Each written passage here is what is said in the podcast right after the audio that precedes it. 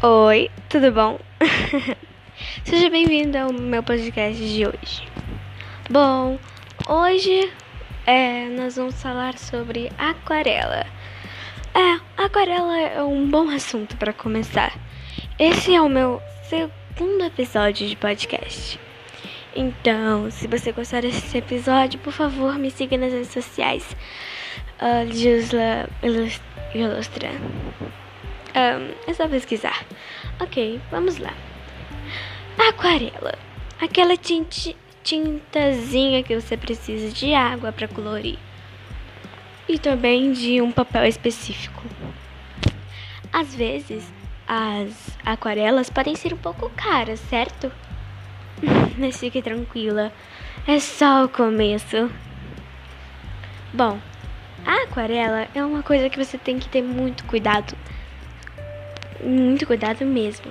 E se você, se for um material que você gosta de usar, ela acaba extremamente muito rápido. Eu gosto, quer dizer, em minha opinião, na minha opinião, eu gosto de usar uh, os pincéis aquareláveis e a aquarela é, de pastinha. Eu acho, eu acho que são as minhas preferidas. Eu não tenho muita certeza. Bom, continuando. Aquarela, como eu já disse, precisa de um papel específico. Mas qual papel específico? Às vezes são muito caros, né? Sim, às vezes podem ser muito caros. Não tanto, mas um pouquinho carinhos. Talvez você não queira gastar o seu precioso dinheiro que você pode um, fazer outras coisas, como pagar contas, né? Em materiais.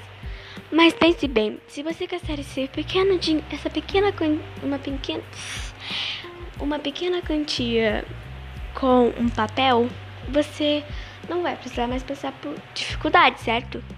Se você tiver uma, uma quantia que você possa gastar, gaste. Não tem problema, ok? Se você sabe que você não vai precisar dela mais tarde. Entendeu? Outra coisa, é, gaste com sabedoria esse dinheiro nesses papéis, porque eles são muito importantes. Mas agora, para você que tá naquela merrequinha, não tem nada para gastar e sua mãe não quer te ajudar a comprar porque ela acha que é desnecessário, fica tranquilo. Você já ouviu falar de cartolina? É, cartolina. Cartolina é muito fácil e bem baratinho. É muito fácil de encontrar e bem baratinho. Então vai ser bem mais fácil de você pintar. Ela só vai ficar um pouquinho enrugada. Mas isso a gente releva. É só passar um ferrinho e pronto. Ou uma chapinha. Fica tranquilo, gente. Outra coisa que você tem que prestar atenção na aquarela. O tempo de seca. De seca, não sei. Perdão. Você precisa, antes de você passar a line art da sua aquarela, você precisa prestar muita atenção. Passa a mão em todo o desenho para ver se está bem sequinho. Se você passar a line art com ele molhado, mano, vai ficar uma merreca. Vai ficar borrando, a tinta preta vai escorrer por todo o desenho, toda a pintura e tal. Então, espere o seu, a sua aquarela secar pra você. Como que fala? É, fazer lá em arte. Outra coisa que você precisa prestar muita atenção são os pincéis. Eu uso. Ai, desculpa. Eu uso mais aqueles de tamanho de tinta guache, sabe? Aqueles que vêm naqueles pacotinhos, bem baratinho, três pouquinho, dois até. É bem baratinho esses pincéis. Aí você usa eles, eles duram. Nossa, como duram. Tem uns lápis aquareláveis que já vem com o pincel.